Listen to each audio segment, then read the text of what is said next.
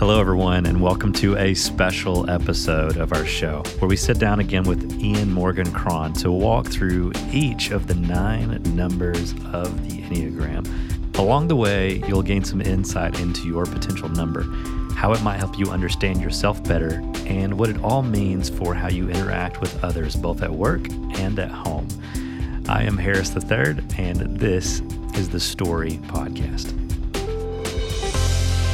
There are things meant for you that are currently beyond your imagination. The only way to become a better storyteller is by telling more stories. Your greatest work may not be seen by millions of people. Keep making anyway.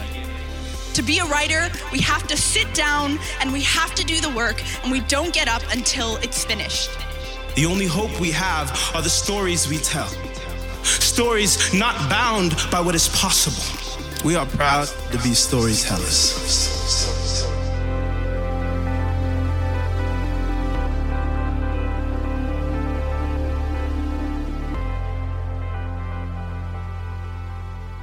My name is Kate, and I am a 6.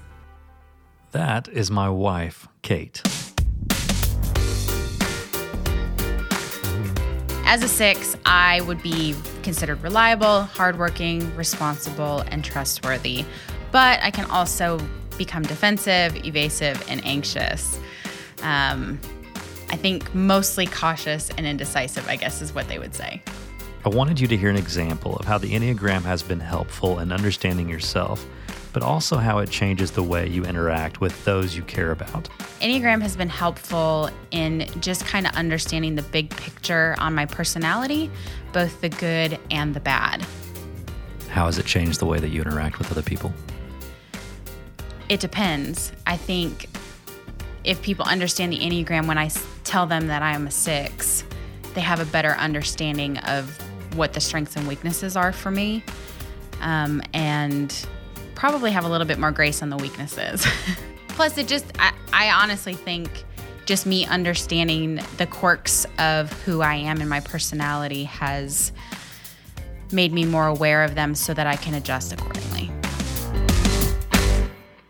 The Enneagram is great at providing insight into your own life, but for me, it has been especially helpful in how I work with and collaborate with others. I am Sam Steele, and I am a 2. I am a feeling type, so I am typically compassionate, intuitive. I am basically constantly thinking about others' needs and how I am able to help fulfill those needs. My role in other people's lives, basically.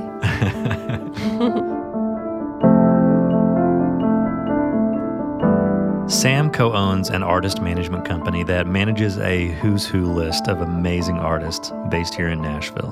The Enneagram has been helpful, I would say, more so in learning other people's types than my own, just kind of figuring out how you can relate to other people.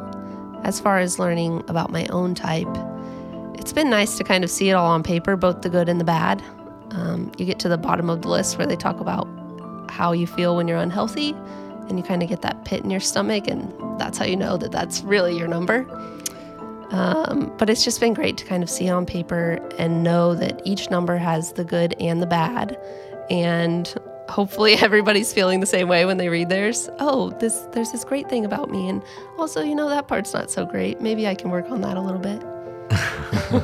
Has it changed the way that you collaborate on projects with the people that you work with? I would say it's definitely changed the way I collaborate on projects, especially learning other people's numbers and just knowing that, hey, some people need a little bit more space, or some people might need some more time to think about this big idea, whereas I'm typically just kind of ready to jump right into things, and just being able to know each client's number has really helped to cater to their needs, which, again, is what I want to do best.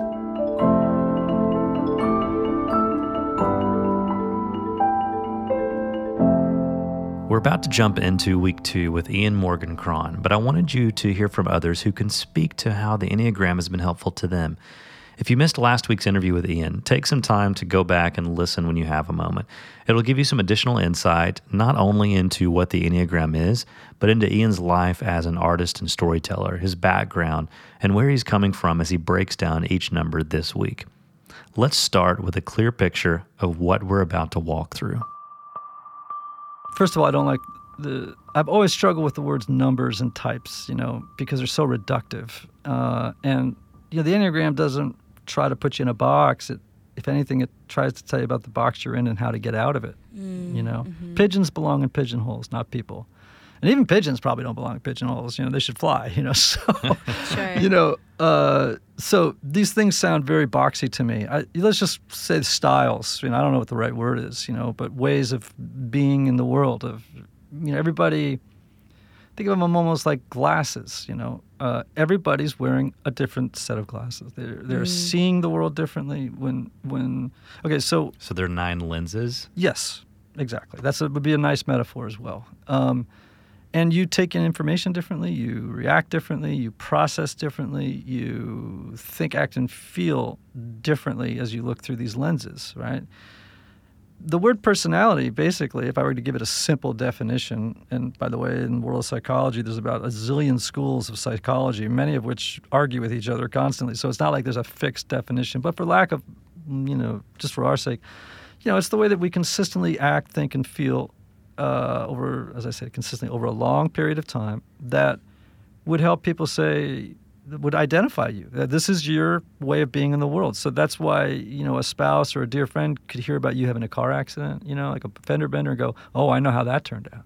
Because they know the way that you have behaved over a consistent period of time. They know, chances are, how you responded characteristically, right? So these are ways of being in the world, right? And so there are 9 numbers or styles, but there's really an infinite number. The first objection I often get is, oh, please, 7 billion people, 9 personality types, give me a break. They're really kind of more buckets, I often use paint as the analogy, right, that we know from science that there's not just red. You just go to the Home Depot paint aisle, you'll learn this really fast. There's a million, there's an infinite number of shades of red. So you could correlate that to the Enneagram and say if 3s are red, then there's an infinite variety of shadings there. And so you just have to honor the fact that you are your own shade of red, but you are red. You're still that primary color. And so you do share in common traits with other people. This is just a fact, right? People say, oh, I met someone you loved the other day. They're just, you have all the same, kind of thing going on. And it's like, they're kind of alluding to the fact that you share a constellation or the same pair of glasses. What's the best way to figure out your number? Read about it and go to a workshop. Don't trust tests. Don't do the test.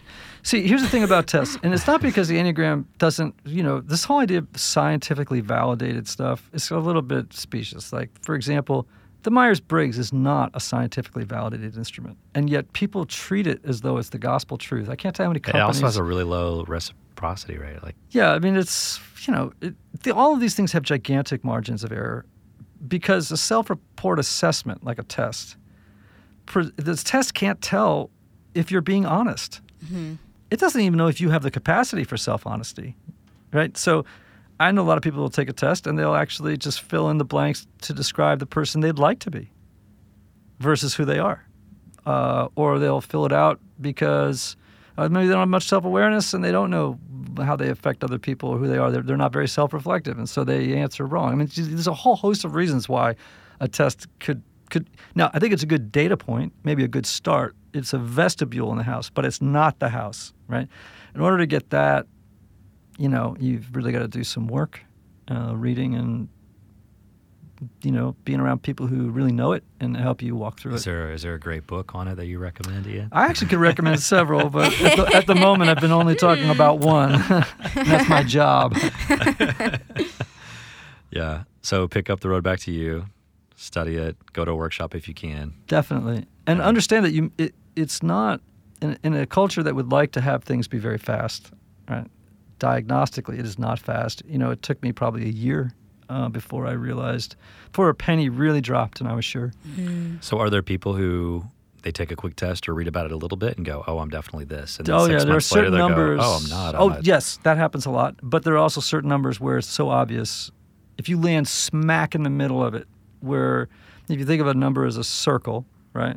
If you land dead in the center of that circle, you know, you're just so identified. And there are certain numbers where that's usually the case. Like eights, you know, we always start workshops with eight because eights just know immediately that's what they are. And if they don't, everyone else around them is saying, dude, gal, you are an eight. Don't fool yourself. That was actually me. I read it. I was like, this says I'm an eight. And I'm like, this doesn't sound like me. Oh. And then we were on a bus in Israel, ironically, and like 6 people go, no, Harris, you were absolutely an eight. Yeah. And I was like, why? I don't. And then I kind of got defensive about it. I was like, I don't know. I'm not this. Did you yell? Did you get in an argument about it? I rarely yell. But then other people, like Sammy, found out I was an eight, and she goes, "Oh, that's kind of surprising. Maybe that means you're a healthy eight. I don't know." Like, it's well, because the only eights that I've known in the past have been on an unhealthy spectrum. But people are often intimidated by me, which I don't understand either. I don't view myself as a very intimidating person. Well, when we get to eight, we'll unpack that. How's that? It's toward the end. Yeah, I don't want to make this up. Right, so yeah, this is really welcome to Harris's psychotherapy session. This is well, you know, actually, it's very helpful to people because when people are in the process of when they're listening into the process of discovery, it helps them figure out their own thing. You know, so yeah. So let's start. Yeah. So I'm just gonna start at one, even though that's not normally where I would, but. It doesn't matter the order. There's no 1 is great, 9 is bad, or vice versa. You know, it's like there's no levels. There's no levels. Yeah. They're just actually just labels or tags so that people have some way to talk about each of these styles. As I mentioned last week, this special episode originally all came about because of all of our previous guests who were constantly bringing up the Enneagram number in their interviews. That led to a need to satisfy our own curiosity, and the whole story team started looking into learning our own numbers. For weeks, it was a constant point of discussion in meetings and hallways around the office. I couldn't wait to sit down with Ian to walk through each of the 9 numbers, especially with Sammy. She spent far more time studying the Enneagram than I have, and our conversations have been really helpful to me. And she had a lot to add to this conversation, at least during the times I didn't hijack it. You see, I went into this interview thinking I was an 8, and as you'll discover partway through the interview, I begin to realize, with Ian's help, that I was wrong. I can't tell you how helpful this conversation was in understanding the motivation behind some of my behavior, and I hope it's helpful to you as well. And also, just a reminder that in addition to being an artist, storyteller, and teacher of the Enneagram, Ian is also a psychotherapist and a priest. That means you'll also be hearing some spiritual context and perspective from Ian along the way. Okay, let's jump in. Here they are, the 9 numbers of the Enneagram. So ones are called the reformers or the perfectionists, depending on who the teacher is. Their need or their desire is to improve or perfect themselves, others, and the world around them. That's a deep driving motivation. Fundamentally, they want to be good, virtuous. They want to be people that are improving the world. It's a great gift. If you think about it, they really represent the perfection of God, right? Now, the problem with it is, as with every other number, when you take a characteristic like that and you take it to the extreme, it becomes a distortion. It becomes unhealthy. You've sort of grabbed hold of some dimension of who God is, and you've now so over-focused on it to the exclusion of everything else that it starts to run riot. So when a 1 is healthy, they're like Atticus Finch from To Kill a Mockingbird. They are they're wonderful. They're highly detail-oriented. They are very concerned about fairness. They will stand on principle. They are ethical. They are reliable. They show up for life. You can count on them to do what they say they're going to do. I mean, I just go on and on, right? When they're unhealthy, they can become rigid, black and white thinkers who are judgmental and critical of others, who have such high internal standards that neither they nor anyone can live up to them. And they will radiate resentment. You know, kind of their cardinal sin is anger, but it leaks out as resentment. 2, so the 3s, are called the achiever or the performer. They're driven by a motivation to succeed and avoid failure at all costs. Okay, I think threes really kind of represent the glory of God. These are people who shine. These are people who get stuff done. These are accomplishment animals. I mean, they just live to accomplish a task or, you know, set up goals and crush them and move from one to the next. And they are, you know, at their best, people who move things along, man. They're leaders, usually strong leaders, charismatic. If they're in a healthy space, they're really concerned not only about their own success, but helping others succeed. And it's a wonderful thing to see when they're in that space. When they're unhealthy, when that glory thing, when they're healthy, they want to spread the glory. When they're unhealthy, they have a deep need to be admired. Okay, they are people who are able to adapt their appearance, the image that they project to other people to deceive in some ways, even though this is all unconscious reflexive behavior. Okay, so same thing with ones. If they don't know what the motivation is, they're just on autopilot doing all this crazy stuff. So, you know, threes will cut corners to get the job done. They will, this profound need to be admired takes over, and they will maybe take credit at work for things they didn't do. They'll gun for the promotion. They'll need to be the star. They can never just be on the bus. There are people who believe that the world only values other people for what they do, not for who they are. This is why I feel like I might be a 3 instead of an 8. Yeah, well, when you said that you don't argue much, I was like, so, when I argue, I always feel like I need to argue. But when I hear someone describe a 3, I'm like, gosh, that is my life story. Yeah. You know? Yeah. So you understand that especially in America, that if you're a 3, this is a 3 country. Mm-hmm. So I know I skipped 2s, by the way. We'll come back to it. I thought I started on 2. That was the problem. So 3s are... 2s, 3s, and 4s are the most image-conscious numbers on the Enneagram. And so I'll go back to 2 in a second, but when a 3 walks in a room, you know, what's the first thing their attention fixates on? They look at the room and they immediately launch audience analysis software. And they are reading the room, trying to figure out what the collective values, like what are the preferences and the expectations of the room. And then they literally, like a chameleon, can adapt and become the poster child of that group's, you know, whatever that group thinks is the zenith, you know, what is the, this is what our guy or woman looks like. This is it. This person's awesome. And they'll just work a room like a guy running for mayor. Like they just become the room. And in pursuit of to be glory. I mean, it's like, you know, I want to be the glory of the room, and I want to be admired. Now, let's jump back to 2s, okay?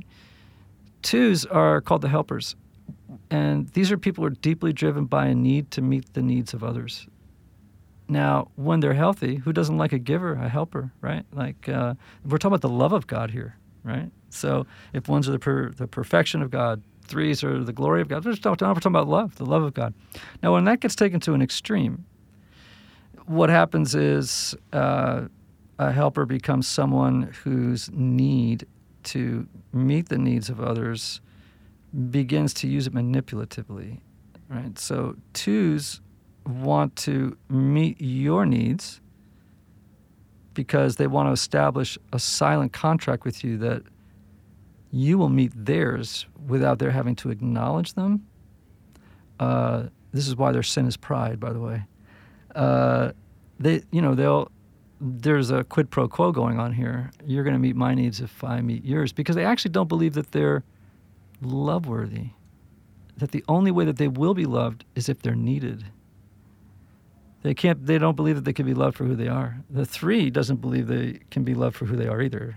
They believe that they have to become someone else all the time in order to be loved, you know, to adapt an image. These are all 3 numbers, 2, 3, 4, that are projecting images for reasons of identity. So you know, that's what the two does. Fours, I'll go faster now. Fours are... Don't feel the need to go faster. Okay, so slow down. Fours are called the individualists, sometimes called the tragic romantic or the romantic. These are people who are motivated by a sense within themselves that they are somehow or another deficient or lacking something that others have that makes them different, incapable of belonging in the world, and that they adopt their need is to be special or unique. And it's a compensatory act, you know, like if I'm special or unique, I can apprehend a sense of identity and meaning in that and to cover up this sense of irredeemable deficiency and, you know, find my way in the world, you know. Now, of course, like all numbers, there are strategies for finding love and being happy, all actually thwart. This is true of every number, right? Our strategy for making life work actually doesn't make life work. It did as a kid.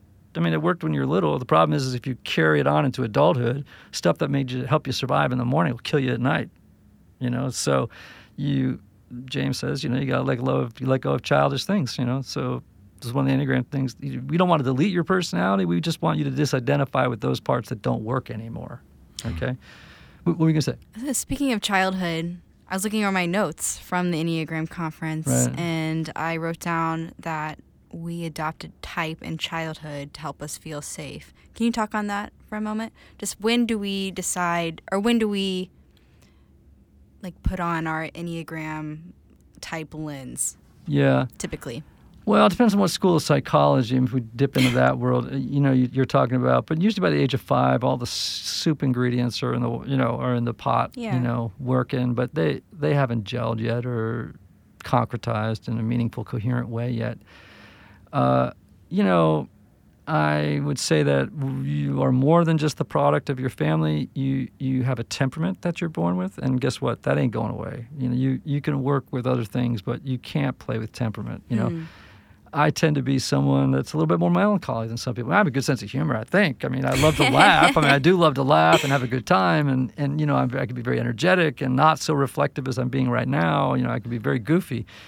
But on the whole, I mean, you know, if gravitationally, the pull for me would be toward a more reflective, oftentimes, if I'm not very healthy, a melancholy space that's, you know, just kind of typical of my temperament. Sure. That ain't changing. What I do with it can change. Mm-hmm. But that ain't changing, right? That's genes, right? That's just temperament.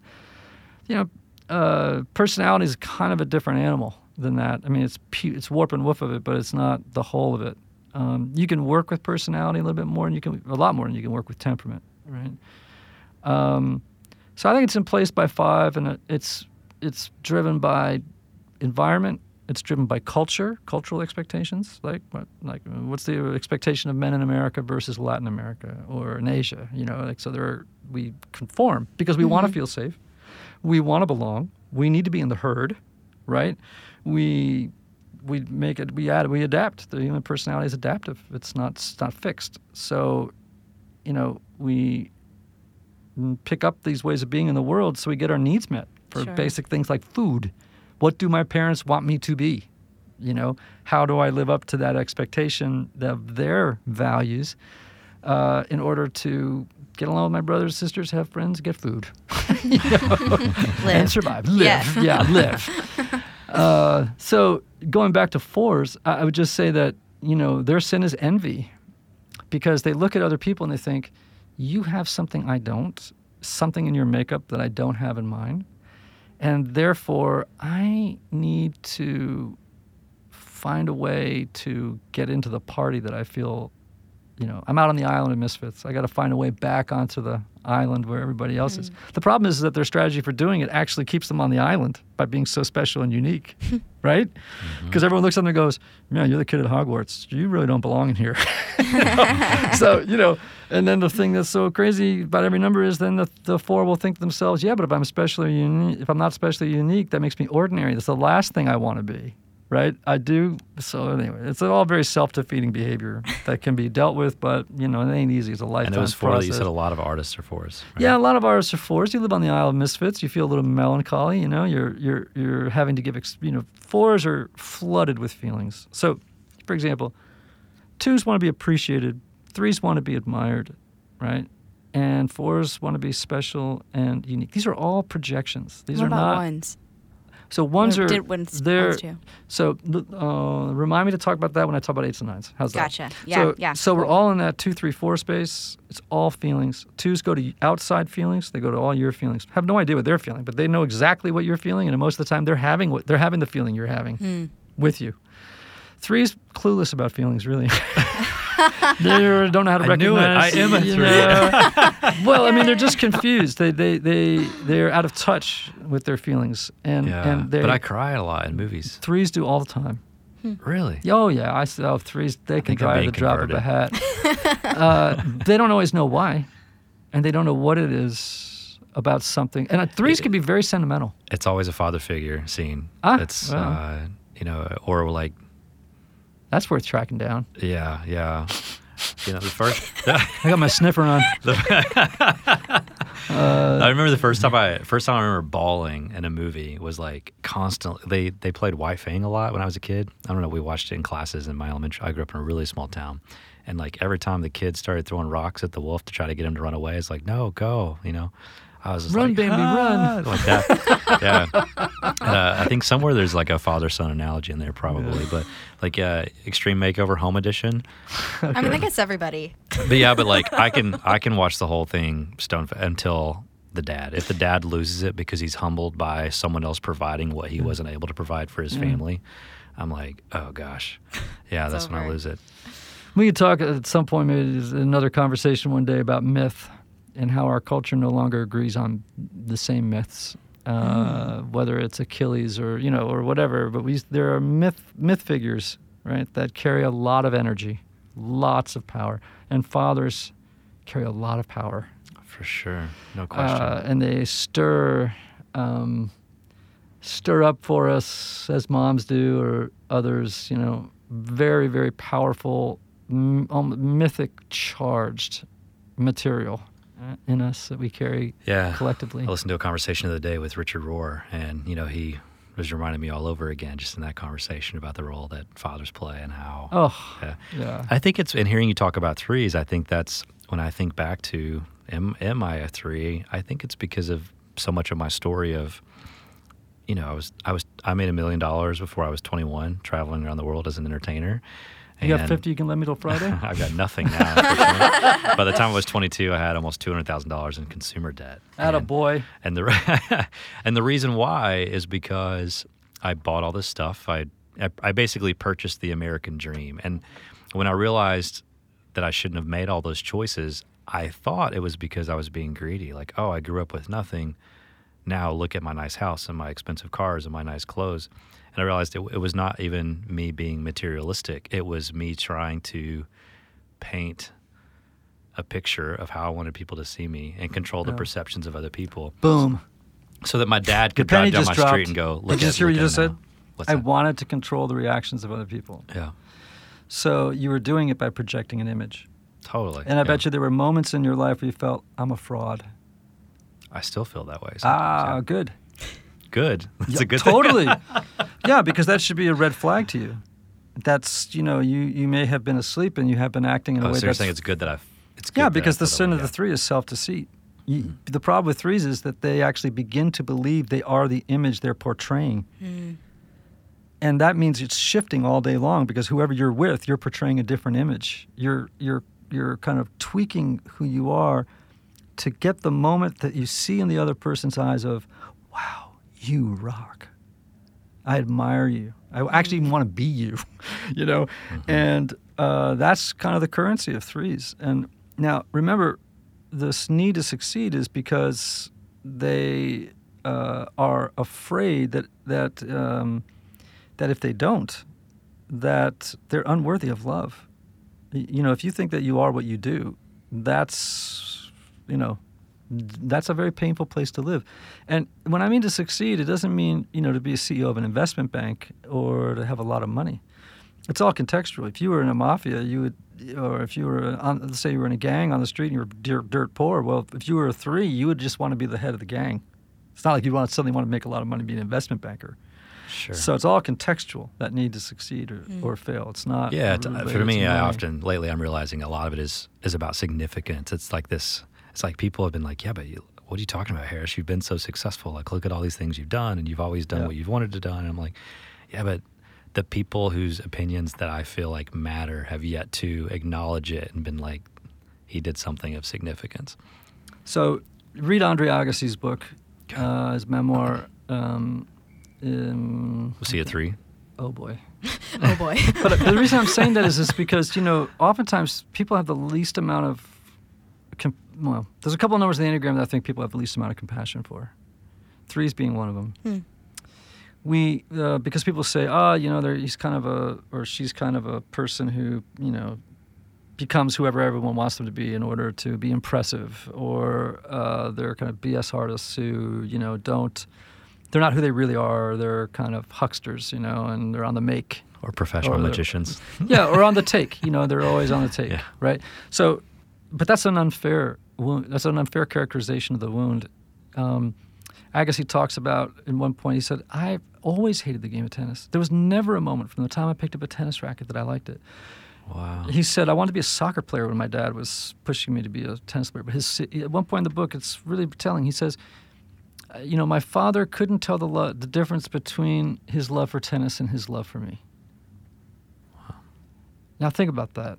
Think about that wound. If you realize as you look into your father's eyes, and we're going back to father wound here, that the only way that you're going to win his love is becoming someone other than who you are, that you will have to abandon your true self in order to become the person he wants you to be. And then that extends out later in your life to whoever you're with, right? You know, if you think about it, that's an act of misguided but real love. I mean, you would love your father so much that you would abandon your true self to win that love and then extend it to the whole, that pattern of relating to the whole world at a given time. It's great love. It's a great wound. You know, it's a great wound. So I always tell people, you know, like, we have to be conscious or awake and aware of the fact that we all carry a wound. Yeah, I know when it was. Just hearing you talk about it, I know it's like a home video in my head. Yeah. I can play it back. I remember walking off stage. I was probably 12 years old, and I had done a bunch of new material in my show. I'm 12. The audience clapped for me. Probably not even because it was good, but it's like, oh, it's young kids doing cool magic tricks. I walk off stage, and I remember my dad kind of saying, like, that wasn't good enough. Mm. Like, that wasn't your best. Like, if I were, and then the part I'll never forget is him saying, if I were the person who booked you for this, I wouldn't book you again. Mm. Mm. And how old were you? 12. And I know what he was saying. Like, now as a grown up, you know, my dad had a father a lot like your father, and I don't know that anyone taught him how to be a father. And I think in his mind that was love. He was going, he's got to succeed. I got to push him to be more. I don't want him to end up living the life that I'm living right now. Mm-hmm. So I'm going to push him to succeed, and he needs to know that that wasn't enough. He's got to have what it takes. So he's got to work harder. Yeah. But work harder became, oh, I'm not enough. And so I think that kickstarted a 10-year cycle of, oh, I'll show the world that I have what it takes. No, that's an 80-year cycle. You will not change the way you see the world. You just can change what you do with how you see the world. Mm. Mm-hmm. And so the more you wake up, the less this thing owns you. Hmm. The less that wound owns you. When you're asleep, it has complete autonomy. You are just... you're like I alluded to earlier, like Shakespeare said, you know, no prison is more secure than the one you don't know you're in. Mm. So for you to know that means that you don't have to be in the cage all the time. Mm. You'll lapse back into it. You know, it's reflexive, but you don't have to. You're no longer the prisoner of it. And now you're also too much. You're now going to be held accountable. Yeah, for not being in the cage. I've had an awareness of like a sort of a approval addiction, I guess, for lack of better words of saying it, for, you know, probably for the last 5 or 6 years. And so I fight against that. And even leading the story communities, it's an interesting challenge for me, I think, because I've always been the star, you know, and last year I directed a conference, created this amazing experience, and walked off stage and everyone was like, that speaker was amazing, or I took so many notes during that person's talk. Mm. You know, and that was just kind of backstage going, cool. Yeah, so let me ask you a question. When that happens, let's say you walk off stage and you go back to your hotel room, or when it's the room is now empty, everyone's gone home, do you have a sense of, yeah, but, you know, I kind of fooled them. You know, I was kind of like a bit of a, kind of like if you've ever seen the musical, The Music Man, you know, I kind of got them all in here, you know, and I fooled them, but I know the real me. And if they knew, do you know what I mean? Like, I just wasn't myself to win their approval. I think there were times of that. I feel like the healthier I get and the more I understand, like, my journey and how to respond to it, I think I find myself feeling less of that, you know? Yeah. And I find my value as a person not being tied to applause as much as it used to be. Now I feel like I can totally bomb on stage, and I'm bummed for a short period of time, but, man, I walk through the front door when I get back to Nashville, and my 3.5-year-old son is like, Daddy, you know, Tim, I'm a rock star. And I think becoming a father has kind of put everything back in perspective and made me go, gosh, like, my humanity, my value, all of my, to use your terminology, my worthiness of to be loved. Yes. Right? Right. You know, it's not for who you are, for who I am, not for what you do, not what I do. That's the big thing. That's what, when you said that, that's why I'm thinking, like, if that's a 3, then I don't think I have a wing 3. I think I might have a wing 8. But no, you can't have a wing 8. It's got to be a 2 or a 4. It's got to be right beside each other. Yeah. Now, 3, 7s, and 8s are the most aggressive numbers on the Enneagram, right? Now, that doesn't necessarily mean bad. It means that they move toward people, right? And I'm not passive. No, you're not. Like, in moments of conflict, like even in a restaurant or with a total stranger, or if I see something in public, like, and it's not like me trying to be a hero. It's just like, that's not acceptable, and I will take initiative to go over and say something, yeah. And I think that's why all my friends were like, oh, you're at 8, hands down. Well, we'll get to 8s, we'll find out. Okay. Love it. Okay. Because here's the deal. We are all 9 numbers. Mm-hmm. Okay.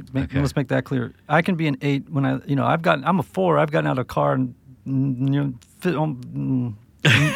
fist fights in a road rage. So, you know, I can be highly aggressive in certain situations. Even though I'm a withdrawing number, I move away, I withdraw from people. I don't typically, you know, move toward people, or, you know, it's just not my style of way of being in the world. But you can, if you do the right things, you know, I can get really aggressive. So passive, like a 9, or, you know. I'm not incapable of being aggressive. No, you've got access to all those different traits, and they'll probably be operative in any given day. Sure. The thing is, you have a default setting. Mm-hmm. I have a default setting. And when we're not aware, that's how we react. You'll hear the click. So those people who are listening going, I have that in me too. Oh, I have that in me too. I don't even know what number I'm anymore. It is because we all have every number. Totally. And so it's really, where's the preponderance of evidence? And where is it when you really identify with the motivation? Don't worry about the traits. Zero in on the motivation, the need to succeed, right? So sometimes you act like an 8, sometimes you're a 2, sometimes, you know, in terms of how you appear or the, you know, these characteristic traits. But which one really captures that motivation? Really captures what's driving behaviors. I really appreciated what you said at the conference for The Road Back to You, when you were talking about getting down to the motivation.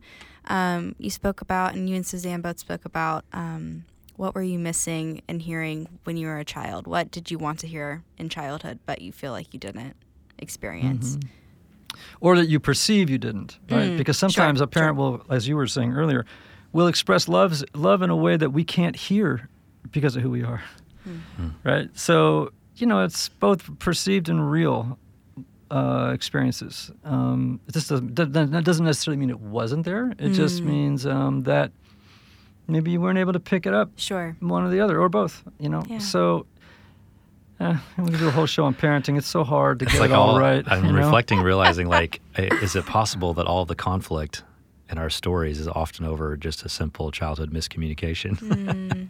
Well, a father figure or a parent figure saying something out of love and us hearing it out of, as a moment of... Yeah, you know, we pick up, you know, these early important relationships that we have tremendous power over our futures. And but they don't have to own us.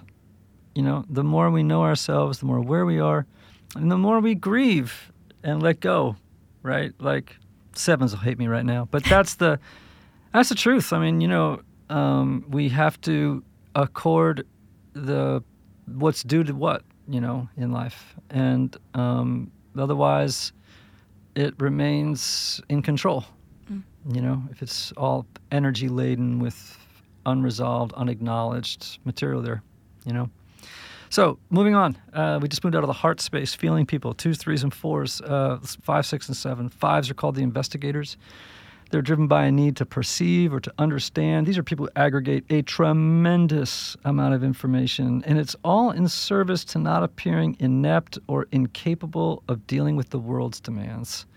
They feel like information is power. The more I know, the more it serves as a buffer against myself in a world that seems too demanding, too overwhelming, like it's taking too much and I don't have the resources to meet it, particularly in relationships. These people are often seen like loners. They're seen as people who are observing life. Sometimes they're called the observers. They tend to observe life more than jump in and participate in it. You know, they typically are introverted, often have a tremendous depth of knowledge and a oftentimes really niche subject area, because what better way to be superior to other people than knowing, being the world leading expert on, you know, fungus that grows on the side of elm trees. But they just pick up, these are people who go down the wormhole of the internet and they just can't stop. It's just hoovers for information. Interesting. Is that because of do they have an inability to wonder? Because they want to solve all the mysteries, or is it actually wonder that drives them to research? Oh, no. I mean, Jane Goodall, not anthropologist, but primatologist. George O'Keefe, there are great artists who are 5s. David Byrne, Talking Heads.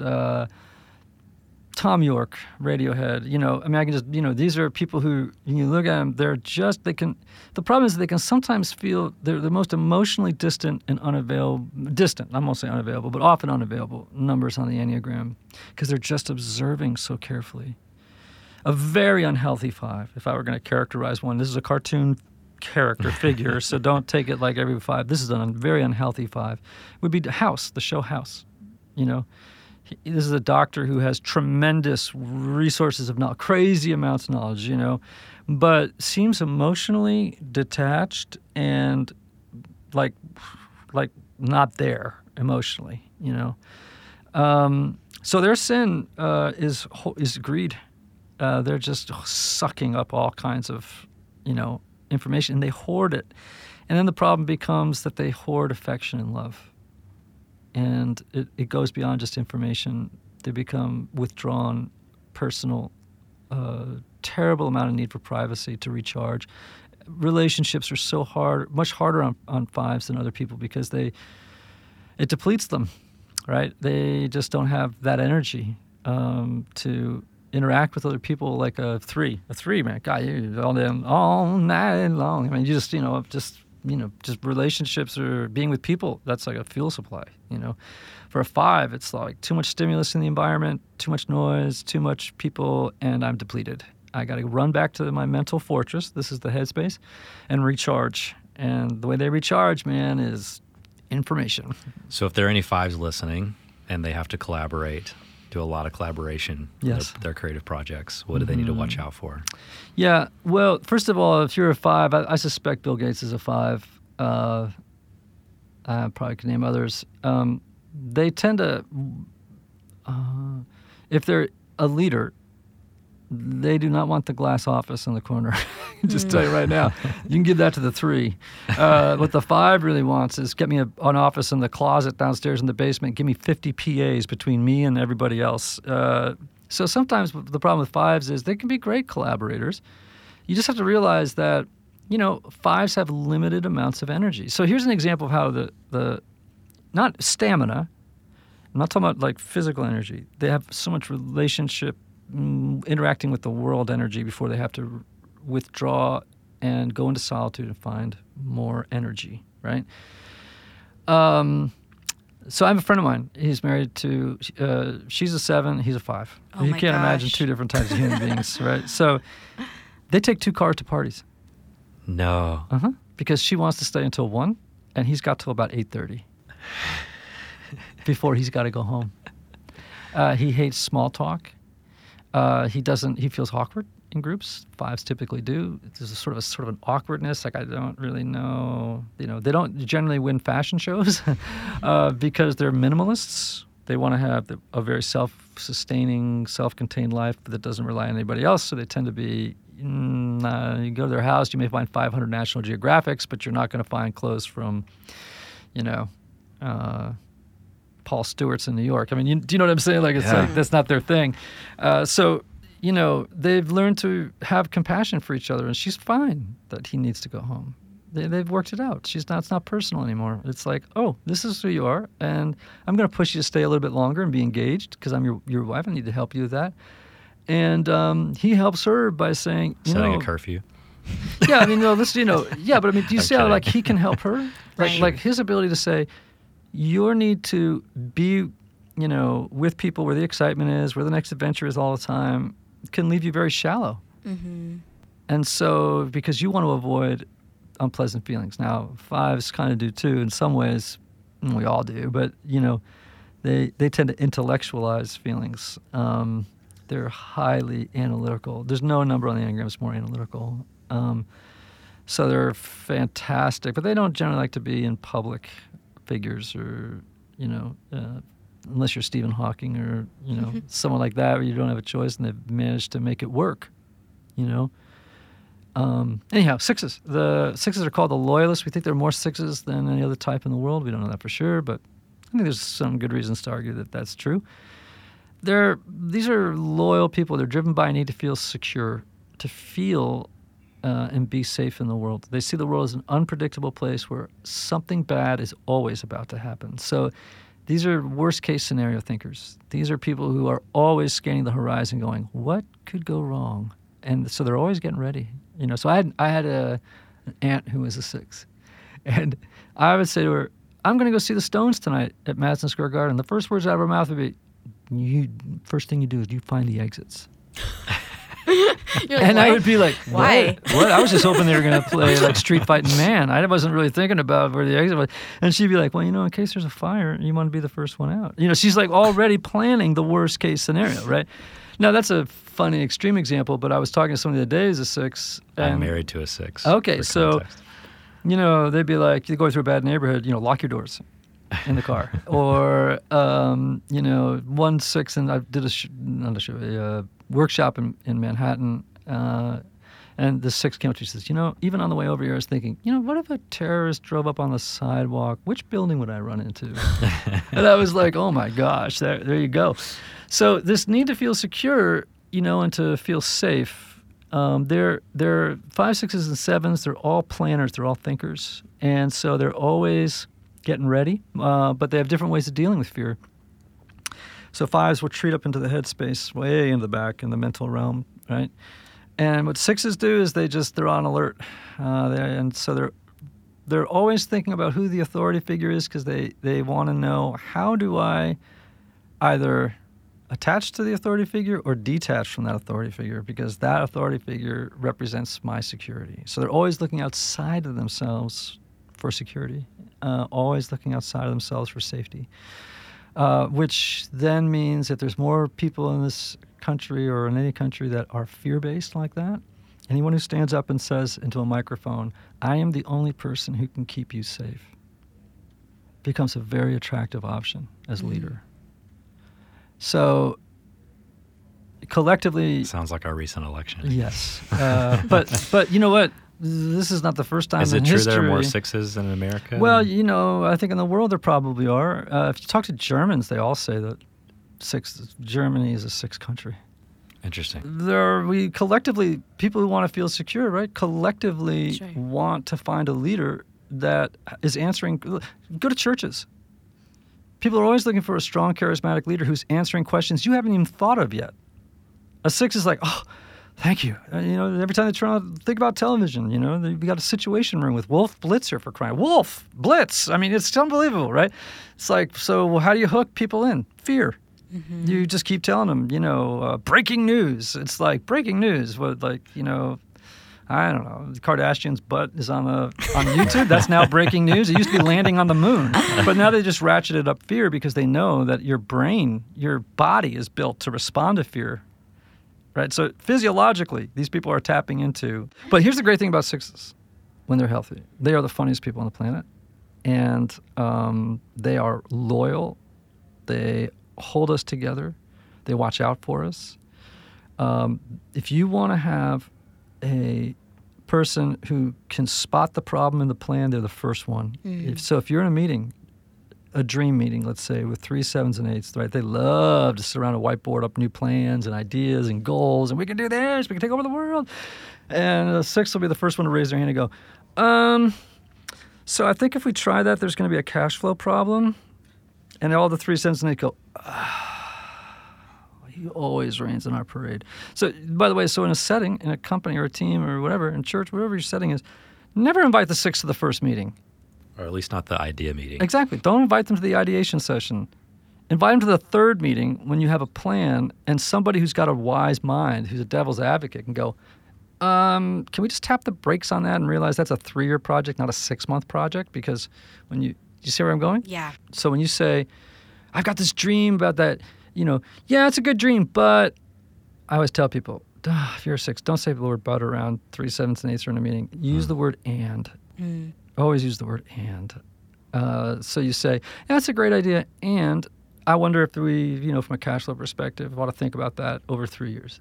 That's a big difference. Mm. See how knowing communication styles can create a lot of efficiencies? Yeah, I think this is the beauty of the Enneagram. Yes. All right, so leaving last about 7s, the enthusiasts, Stephen Colbert, just these are people for life. Every day is a snow day. They are joy bombs. They're fantastic human beings. They're driven by a need to avoid unpleasant feelings, psychological and emotional, pain.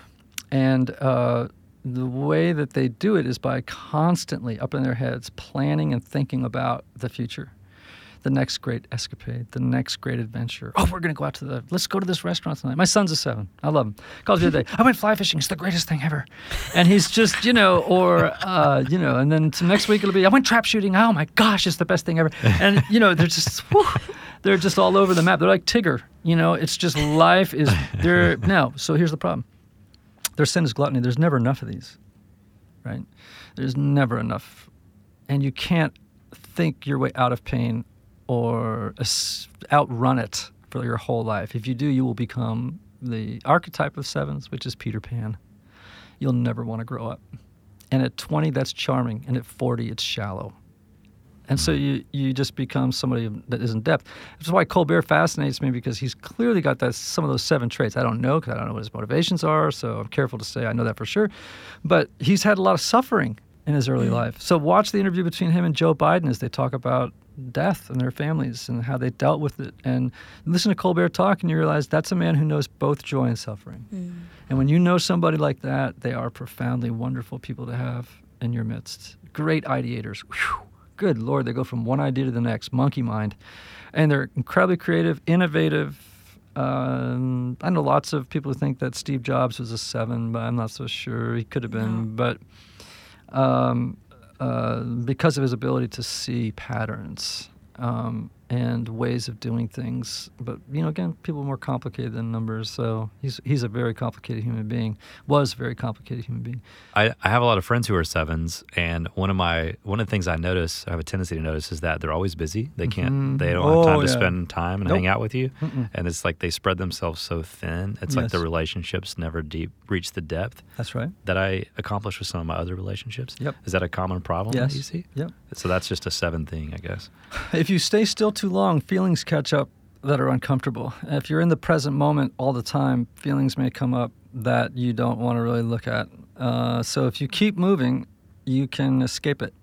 You can get away from it, or intellectualize it, or rationalize it, or you know what I mean? They have a whole host of defense systems to avoid pain.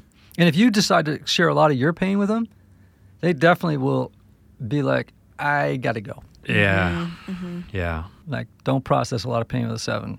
And they run the risk of having 1,000 acquaintances, but... Right. Now, your temptation will be, I got to find a 2, a helper, a lover, who's just going to, don't go to a 2. Go to a 4. Who should go to a... Whose temptation go to a healthy two, but if you're saying a seven's temptation is to go to a two? Anybody's temptation, right? You want to go to a hugger, somebody who knows your feelings, somebody who's going to, listen to you while you cry and, all this stuff. But they'll also maybe be intrusive. So if your dog dies, they'll show up on your door with a puppy. And you're like, that's really not what I need. But the two's like, no, you don't understand. I know what you need more than you do. There's that pride piece, right? I know what you need even more than you do, even better than you do. The four is the most empathic number on the Enneagram because they can sit Shiva. They'll just sit with you while you deal with your pain, and they will not necessarily intrude. They'll just be there because they're very comfortable with dark feelings. We're very, you can tell me anything about yourself and I won't blink. I'll just go, yeah, broken world. Keep talking. You know what I mean? Like, we're just like very comfortable in that space. People, when we're healthy, we're really good at that.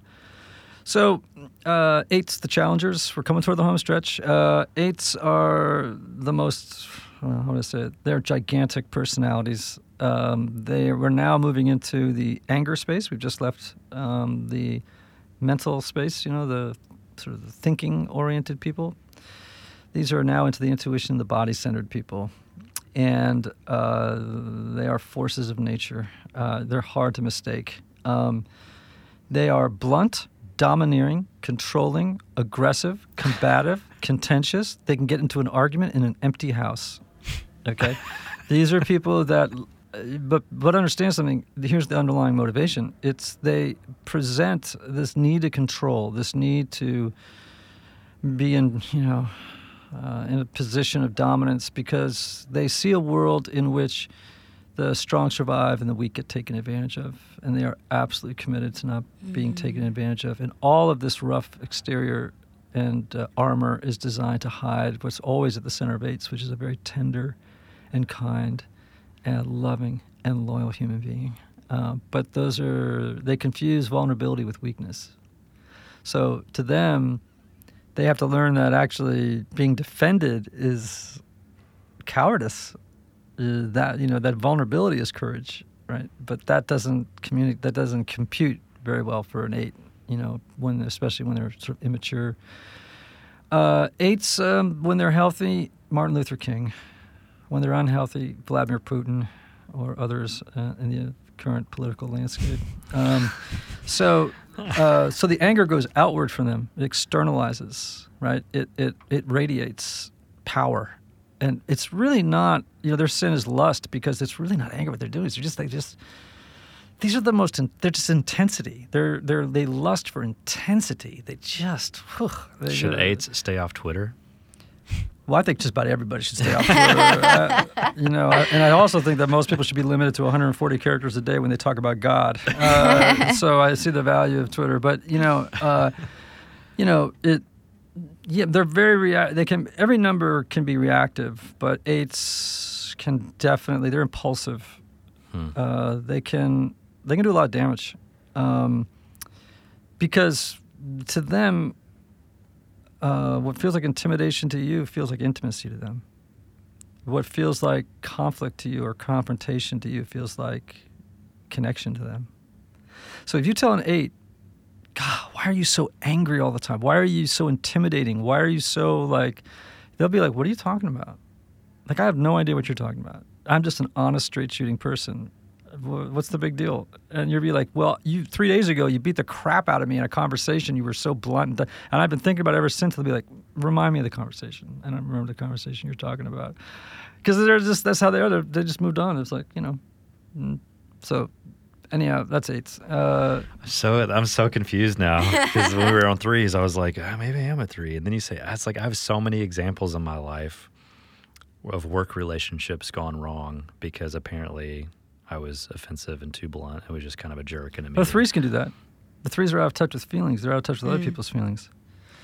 Look at the motivations. The three's motivation is the need to succeed and avoid failure at all costs. The need of the eight, or the motivation underlying the eight's traits or characteristics, behaviors, thoughts, actions, is driven by a need to be in control and to hide or mask vulnerable feelings, which they fear others will leverage and use against them if they see it.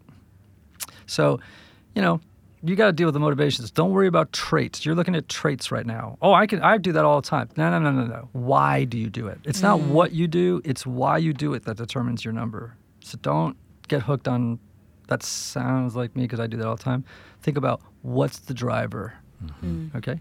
Nines, we just finished up. Nines are the peacemakers, often called the sweethearts of the Enneagram. And they have a need to avoid conflict at all costs. These are wonderful human beings and they're healthy. They can reconcile irreconcilable differences. They are able to see the world through everybody's eyes, unfortunately, when they're not healthy, except their own. They tend to merge either with a group, with another person. These are people who, in the interest of maintaining peace, will not assert themselves. They don't feel like their presence really matters. What's the point? I'll just go along to get along. Their preferences, opinions, the things that they want, their desires, their ambitions, always seem to be secondary to the person with whom they've merged or the group with whom they've merged. So these are people who have to learn how to individuate and differentiate, become their own people, claim their own ground, claim their own authority. These are people that, need to realize that the peace that they're going for is actually oftentimes very selfishly motivated. They just don't want their inner world to be disrupted. So it looks like, oh, they're so nice, and they're always so agreeable. They're always so, go along to get along, or, adaptable, whatever. It's because they don't want conflict. And what if your preferences and opinions and desires, right, they don't want theirs to disrupt the relationship if they assert them. So their sin is? Sloth. Because they don't want to really invest in themselves. There's a spiritual laziness. It's not, they're always busy. In fact, nines are plenty busy. The last couple of presidents, the last five presidents, I think there's probably two or three nines. So it's not like they don't get stuff done. We just don't know what we're doing. They just, but you see what, easily distracted. They're easily distracted, in part because they're not used to that their priorities matter. So they're like, well, what are my priorities? They're not very bad, good at prioritizing. But secondly, they're distracted, I think, because this is the anger space, right? So you've got eights who direct anger outwardly. You got nines who direct it, though they don't actually know what to do with their anger. They're asleep to it. But trust me, no one would ever guess this. Eights and nines, nines have every bit as much anger as an eight does. Yeah, I heard that nines are the angriest number. Can be, I guess. Can be, yeah. Actually, there's a couple subtypes that are. Some people say, oh, the eights could be the most cruel number in the Enneagram or something. And I'm like, you've never seen what's called a one-on-one or a sexual eight. They can be remarkably cruel. Mm. I mean, a four. Four, yeah. Okay. Subtype of a four called the one-on-one or the sexual four. Oh, good night. They can be cruel. Surgically cruel. But nines are just asleep to their anger, so it comes out passive-aggressively, not forwardly like a nine. Ones, who we started off with, It leaks out sideways because they're always repressing angers. The anger's turned inward. So let me just conclude by saying this. One's perfection of God. Two, the love of God. Three, glory of God. Four, that beautiful creativity, the of God. The five would be the omniscience or the all-knowing dimension of God. Six, the loyalty, unfailing loyalty of God. Sevens would be the joy of God. Eights would be the power of God. And nines would be the peace of God. But if you take any of these ones and you attach to it and take it to the extreme, it becomes a distortion that does damage in the world to you and to others. The trick is to be all nine numbers and to be a person who doesn't cling so hard to one that your hands aren't open to all the others. So that's the direction that we want to move in. So good. So there you have it, a basic overview of all nine numbers. If you want to dig in more to the Enneagram, be sure to pick up a copy of Ian's book, The Road Back to You, and check out his podcast by the same name. And if you really want to dig in deep, Ian had a few more recommendations. That and some killer closing insight about the Enneagram in the context of story and narrative. You've got to hear this. What's the best resource for figuring out if you have a wing or not? Oh, you definitely have a wing. What's the best resource for giving guidance on that? But, you know, there's a couple of books that are sort of the, you know, works that people turn to a lot. Yeah. You know, one would be the Riso and Hudson book on the Enneagram. It's the I have that one. Of the Enneagram. Yeah. Another one I really like, but other people, you know, I mean, I love this book, is Beatrice Chestnut's book, The Enneagram. But it's not, the reason we wrote a primer is there isn't a primer out there. There's no book for beginners out there that's deep enough that you can get something out of it and walk away feeling like, well, I don't need to read another book. That was enough to move some needles. And I understand the Enneagram now in its basic, very basic form. It's a great introduction. But the reason I say all this is because some of these books are 400 and 500 pages, and they become very, very dense and very technical, and it's too far down the wormhole for people who have full-time jobs, you know? Sure. So unless you're a 5. Unless you're a 5, in which case you would read every single one. They love models. I think my father-in-law's a 5. When you describe that, he's like the poster 5. Yeah. So, you know, I could, if you said to me, how do I relate to my 5 father-in-law, I could really help you. How do I relate to my 5 father-in-law? Just realize that it's not personal. It's like you might feel like, why is he so detached? Why doesn't he seem all that interested in me? Why does it seem like he just doesn't seem to be emotionally available? Or, you know what I mean? Like, or understand that's not personal. Why does he need to be alone? Why does he withdraw so much? You know, I could give you a whole, and so ways to give him space to honor his need for privacy. Don't ask him questions like, tell me about your childhood.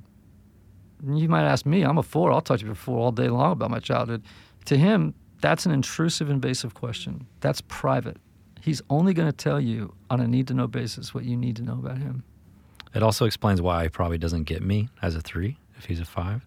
Like, you know, he's a CPA, so I'm like this incredibly risk-tolerant entrepreneur who's willing to do whatever, and I'm ambitious, right? Like, let's go build something awesome. And he's like, whoa, like, how are you going to take care of my daughter, you know?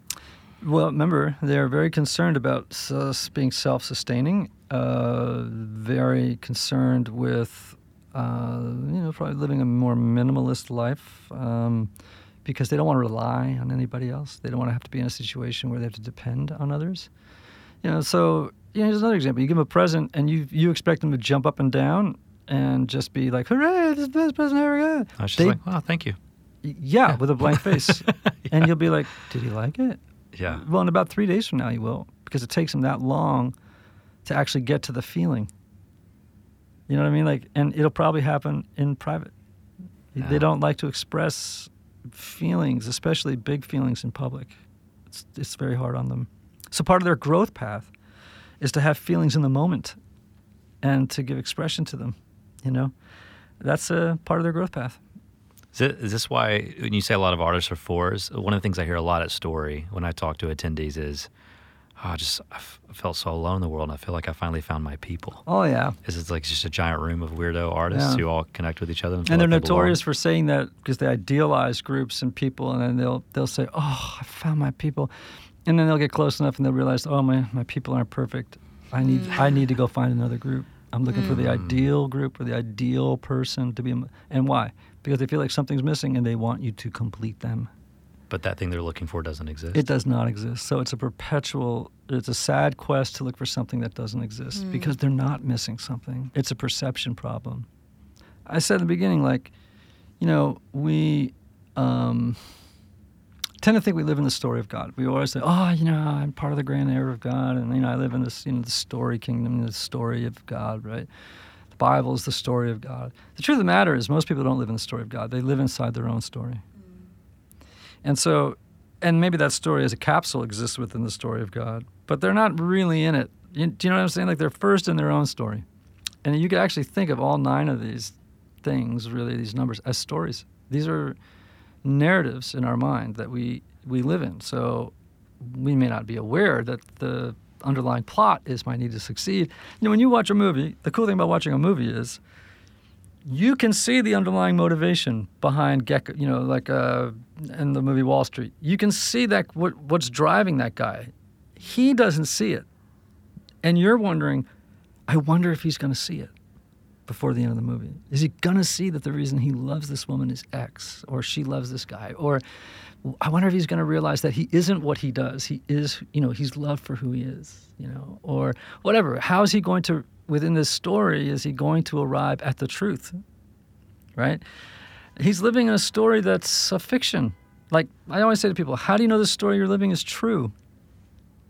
Like, why do you just live with an unchallenged assumption that all these things you tell yourself about who you are and that you tell other people is true? What if you're living in a fiction? And if that's the case, you need to wake up and find out the real story. And once you can sort of burst the capsule, then you find yourself in the story of God fully, right? All nine of those numbers, by the way, it's interesting, as stories are in direct opposition to the story of God. Think about that. Every single one of those numbers is a lie. So when people say, oh, I'm a one, I go, no, you're not. That's a story. You do not have to be perfect.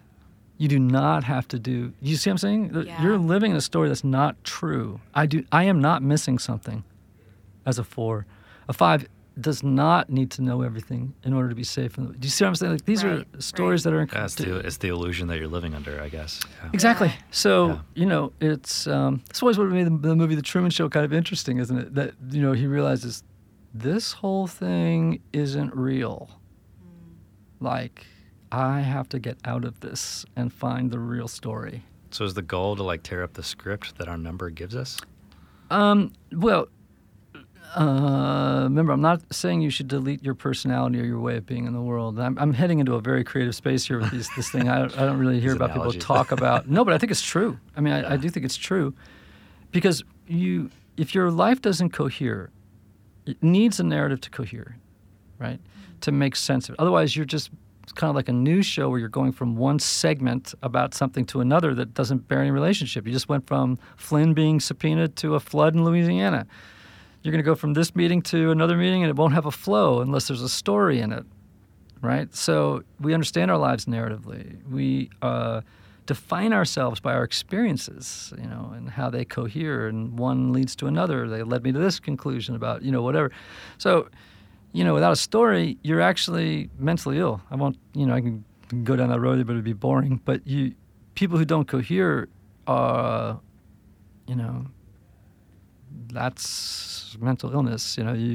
It's a terrible place to live where your story is fragmented, you know. It doesn't connect. Pieces don't connect. So it's totally natural that you would find a story that makes sense of your life, right? The trick is to find out what part of it is true and what part's a lie, and to bring your life into alignment with the truth, and to remove those things that are untrue about who you are. Your self-perception, your perception of the world, you know. My daughter's an 8. I have to say to her, is the world really as dangerous as you say? Are there really no trustworthy people? Have you challenged that assumption? You know? The natural climate in which healing and growth takes place is always compassion. If you try to shame yourself out of, you know, a particular behavior, or if you try to, first of all, you'll try and do it within the sort of the structure and the ethos of your number, right? You'll say, okay, well, I'm going to be the most admired master of my threeness. You know, it's like you're just using the same strategy to get rid of your threeness. That is your threeness. You know, you're actually just probably reinforcing it. You know, a one would be like, I'm perfectly not going to be a one. It's like, oh, that sounds like a great strategy to me. It sounds like the same strategy you were using before. You know, weaponized and turned inward. You know, compassion. When you're doing your work correctly, you don't really have to do much. It falls away on its own. If you're just aware and you watch it with love and compassion, and just remember that that's how God is looking at it, then it just starts to lose its power. It'll start to fall away on its own. You don't really have to do very much. It's not a matter of trying. It's allowing God, knowing your junk, and being able to say to God, do for me what I can't do for myself, which is change me. And that's called grace.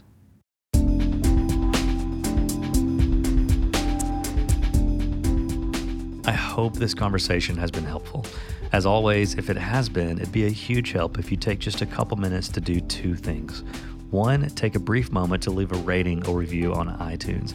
It really only takes a couple minutes and is a huge help to us finding the additional listeners we need to keep this show going. And two, take a second to share this episode online on Twitter, Facebook, Instagram, along with a brief note about why you enjoyed it. I'm not sure if you've noticed, but we've been doing this weekly podcast for over 6 months now, and every show has been ad-free. Outside of making you aware of opportunities to be a part of the Story community through our live gatherings, we've focused entirely on creating engaging content that we hope will be helpful to you as an artist and storyteller, and that it'll keep you inspired to keep creating and telling stories.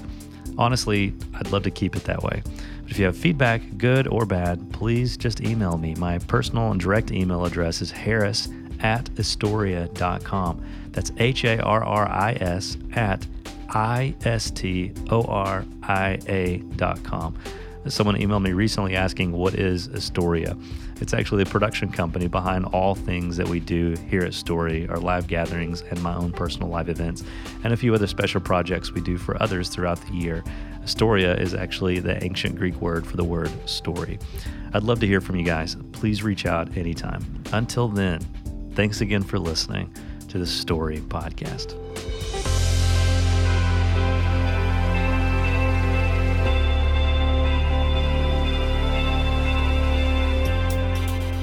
This episode was produced by Harris III. It was mixed by Chad Michael Snavely, and music was written by Aaron Farmer. The Story Podcast is a production of Astoria Collective. Thank you for listening.